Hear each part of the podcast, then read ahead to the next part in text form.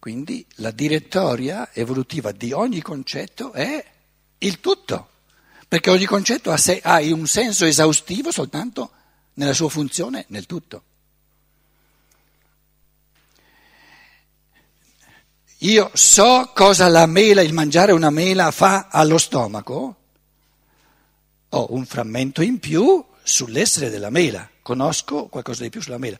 Adesso, oltre a ciò che fa allo stomaco, so quali effetti la mela fa sul cervello, anche questo fa parte del concetto di mela. Perché il creatore della mela deve aver creato la mela con, avendo presente al suo pensiero il logos, tutti gli, tutti gli effetti su tutti gli elementi del cosmo. Diventa vertiginosa la cosa.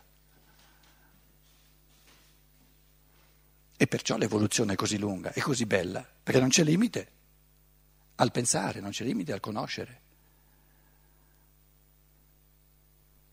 Quindi quando il linguaggio mi dice mela, io lo devo porre tra virgolette e mela è un cammino all'infinito, una potenzialità di evoluzione di pensiero all'infinito. E pensare la mela fino in fondo significa pensare tutto il mondo, con la mela dentro.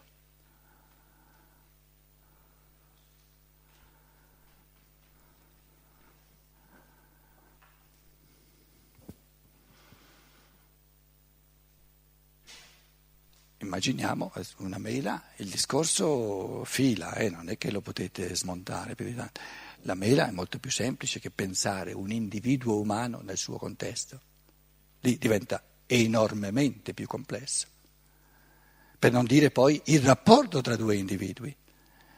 Per non dire poi un popolo nel contesto di tutta l'evoluzione dell'umanità, non soltanto nel contesto dell'umanità oggi, ma di tutta l'umanità cammini di pensiero all'infinito.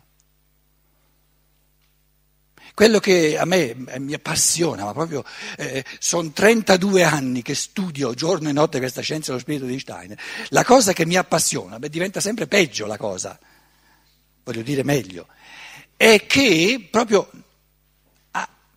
come dire, ampia, non, non, ci sono limiti, è, è la, la, cosa più, più, più madornale che tu leggi una pagina, ti si squarciano orizzonti, dici ma, ma, ma, per fortuna che ci sono diverse vite eh, eh, a disposizione per capire queste cose. Vol, giri la pagina, ancora peggio. E il mio spirito dice che bello, che bello, non finisce mai, sempre, diventa sempre più grande, sempre più profondo, sempre più bello.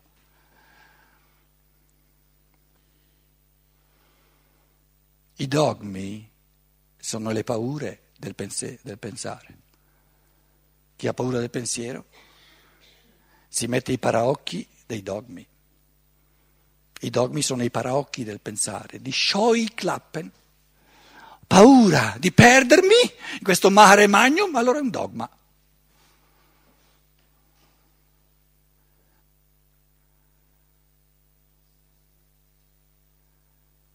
Il dogma è la paura del pensare e il credere è la pigrizia del pensare. Siccome sono pigro nel pensare, è più comodo credere. E il guru è quello che si fa pagare per aver paura e per essere pigri.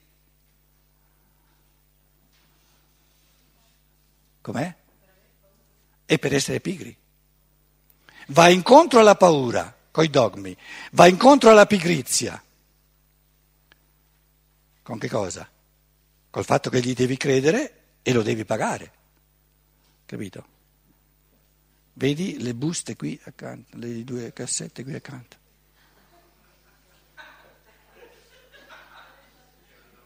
Beh, non le avevate neanche notate voi. Eh? Voglio dire, via i dogmi, via il credere, il credere nel senso di se noi prendiamo il credere, la pistis, è, è proprio l'opposto, il concetto greco neotestamentario di credere è dar fiducia a chi?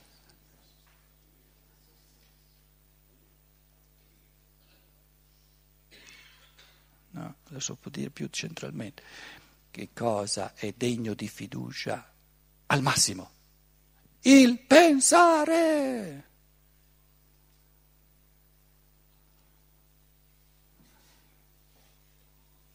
Non l'io, l'io è un'astrazione, un'astrazione, il pensare lo percepisco direttamente. Massimamente degno di fiducia è il pensare. Allora se io credo nel pensare, questo credere è propositivo, non, è, non mi ferma. Credo nella capacità all'infinito del pensare di penetrare, di scandagliare sempre più a fondo tutti i misteri dell'universo. Questo sì che è una credenza, questo sì che è una fede, che è un credere, ma nel pensare.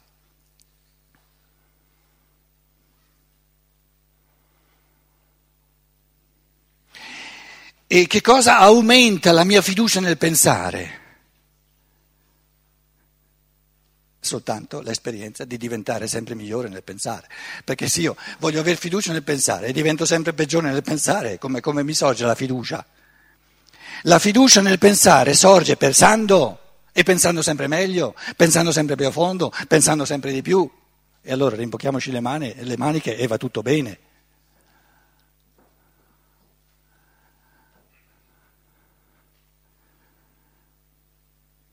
E se viene qualcuno e ti dice, ma se tu non credi questo vai all'inferno.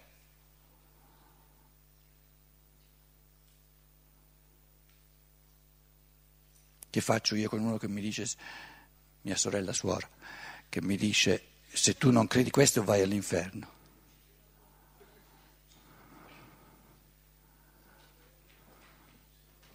Ve l'ho detto come ho risolto io il problemino. Le ho detto, se in paradiso ci va certa gente che io conosco bene, preferisco mille volte andare all'inferno. Non me l'ha detto più poi la parola dell'inferno.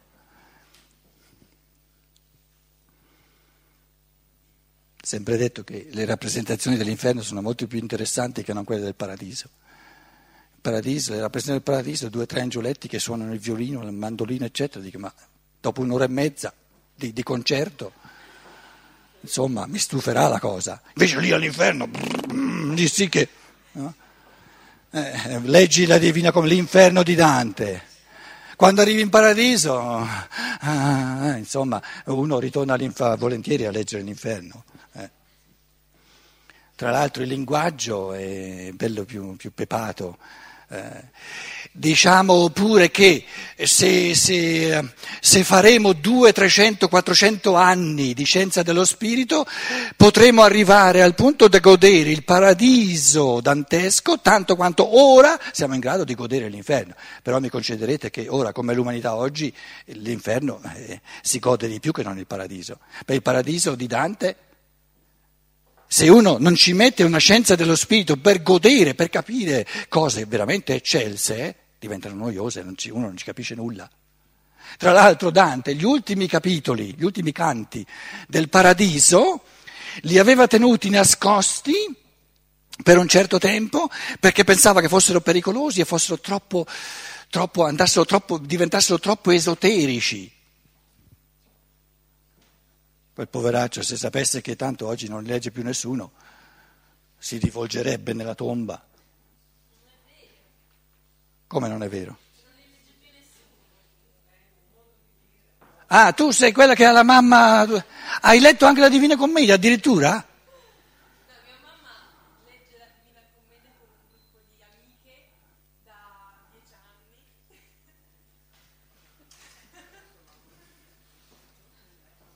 Bella cosa.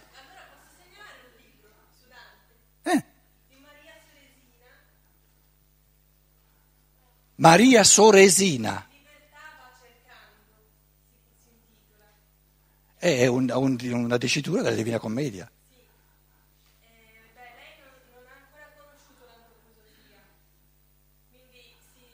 Non è un peccato mortale, eh?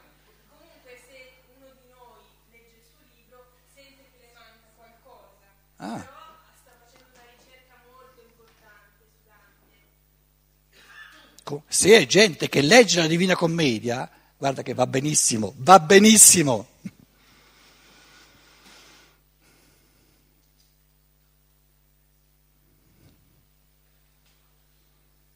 Comunque ci siamo detti che non è la regola, ma è l'eccezione. Eh. La conoscenza supera tale dualità in quanto dai due elementi della realtà, percezione e concetto elaborato dal pensare, mette insieme la cosa intera. La maniera in cui il mondo ci si presenta prima che per mezzo della conoscenza esso abbia acquistato il giusto aspetto, la chiameremo mondo dell'apparenza. Vedete, non dice mondo della percezione, mondo dell'apparenza. Il bambino piccolo che guarda quello che noi chiamiamo il tavolo con la mela sopra, per lui è un mondo dell'apparenza, non è un mondo con un tavolo e con una mela. È indefinito, quindi anche a livello di percezione è indefinito. Il mondo dell'apparenza in contrapposto all'entità unitaria composta di percezione e concetto. Diremo allora che il mondo ci è dato come dualità, dualistico, dualisticamente, e che la conoscenza lo trasforma in unità, lo rende monistico. Perché la mela non è una dualità, è una unità, però io la colgo da due parti, dalla percezione. La percezione mi viene incontro dall'esterno, tra virgolette dall'esterno. Il pensare che dice che cos'è, che, coglie, che esprime l'essenza di quella cosa, ho l'impressione che mi sorga dall'interno, ma queste categorie di esterno e interno stanno soltanto a dire, non sono spaziali, stanno soltanto a dire ciò che io chiamo la percezione della mela c'è senza di me, perciò mi è esterno. Esterno in quanto non sono attivo. Quindi la categoria di esterno significa sono passivo, la ricevo, mi viene incontro, la trovo già fatta. Quando penso e creo il concetto, dico che è interno perché sono io a pensare. Quindi esterno e interno non è spaziale,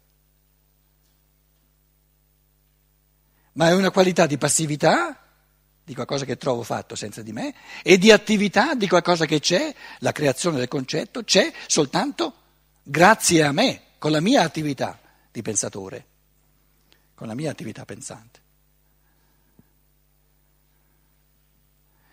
Quindi cos'è la percezione? Un'altra definizione di percezione, una provocazione a pensare.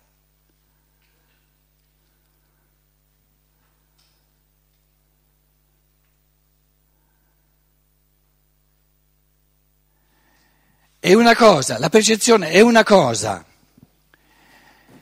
spogliata della sua essenza per provocare il pensare a produrre la sua essenza. E il pensare dice mela. Quindi, se la percezione è il nulla del pensare, il concetto è il tutto della percezione. È il tutto della percezione, è, è l'essenza della percezione, è l'essenza. Perché l'essenza della mela qual è? Cos'è? I concetti che il logo si è fatto quando disse la mela sia e la mela fu. Che si è pensato dicendo la mela sia? Si è fatto il concetto di mela, l'ha creato. Ma è solo il concetto, l'uomo materialista dice, ma è solo il concetto. Ma quella è l'essenza, perché la realtà spirituale è la realtà.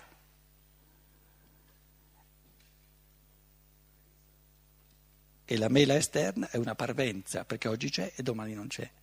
Invece la mela come concetto, come realtà vivente nell'eterico, come idea, direbbe Platone, è eterna. Ed è talmente operante che fa crescere tutte le mele, fa sorgere tutte le mele esterne percepibili e le fa sparire, perché le ha pensate dall'inizio alla fine.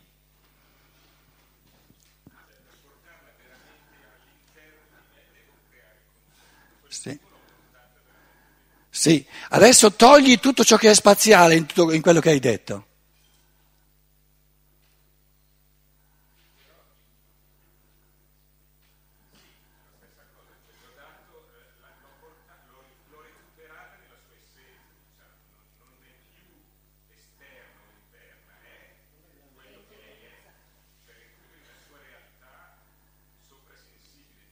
Eh. Eh, però adesso ti accorgi che il, la tua dicitura non è così centrata come prima. Ecco, prima avevi il supporto della spazialità, adesso io te l'ho spazzata via e tu... Mm, adesso sta attento, c'è un modo di dirlo sovraspaziale, però in un modo più centrale che non come tu hai detto. Divento io mela.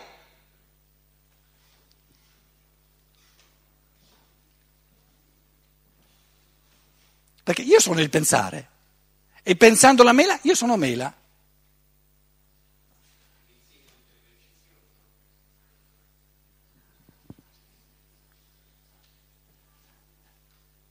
La cosa conosciuta, l'adagio degli scolastici, eh? Aristotele, la cosa conosciuta nell'atto di venire conosciuta e il conoscitore nell'atto di conoscere sono una cosa sola una unità assoluta.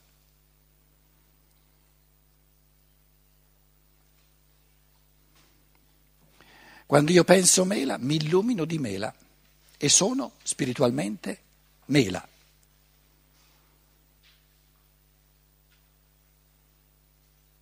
È, è ovvio, basta capirlo, è evidente. Cioè, eh, la, la il processo di dimostrazione nelle scienze naturali, siccome le scienze naturali si fondano sul mondo sensibile, il processo di dimostrazione comprende di dire se tu vuoi, vuoi dimostrare una cosa, rifà gli esperimenti, rifà le percezioni e in base alle percezioni fatti tu i tuoi pensieri. Questo è il processo di dimostrazione per quanto riguarda le cose sensibili. In campo spirituale, come si dimostra qualcosa? Il, ehm, da sempre i grandi pensatori, Aristotele, Tommaso d'Aquino, eccetera, dicono il, l'istanza suprema del dimostrare spirituale è l'evidenza.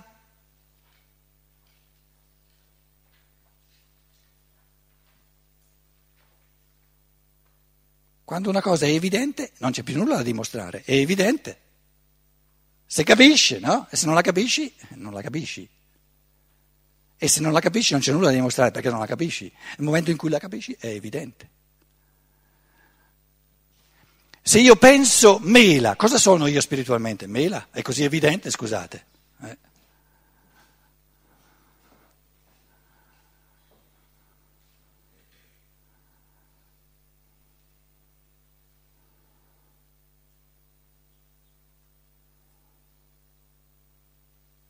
Tornano i conti? Tornano. Però ci, ci accorgiamo che eh, non si tratta adesso di, di, dire, di sfarfugliare, eccetera, ma sono processi di introspezione e di concentrazione anche, eh? da ripetere come esercizi sempre e, e il pensare cammina, si evolve diventa sempre più concentrato, sempre più essenziale.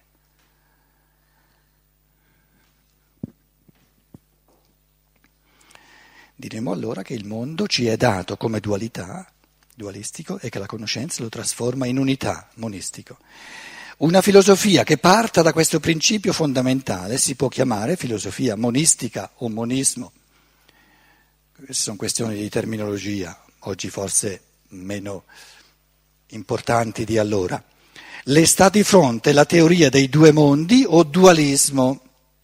Quest'ultimo non considera i due lati della realtà unitaria come tenuti separati semplicemente per effetto della nostra organizzazione, ma come due mondi assolutamente distinti l'uno dall'altro.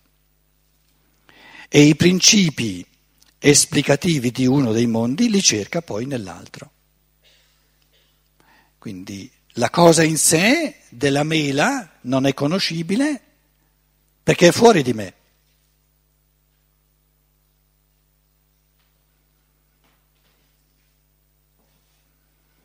Allora diciamo, la percezione della mela è la mela fuori di me, per ritornare a queste metafore spaziali. Fuori di me, quindi, però fuori di me è un inganno, sembra fuori di me. Il concetto di mela è la mela dentro di me. È la mela che diventa me, che io divento mela.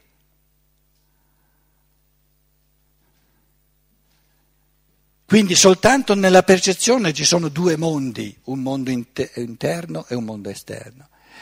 Nel pensare c'è un mondo solo, di interiorità assoluta, di immanenza assoluta.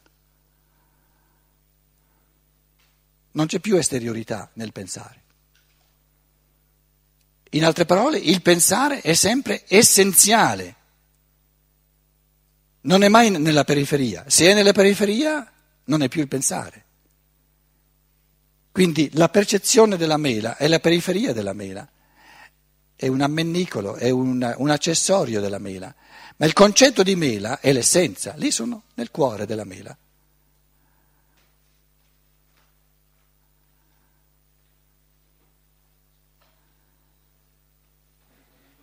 Quindi la percezione coglie la periferia del mondo, l'esteriorità del mondo.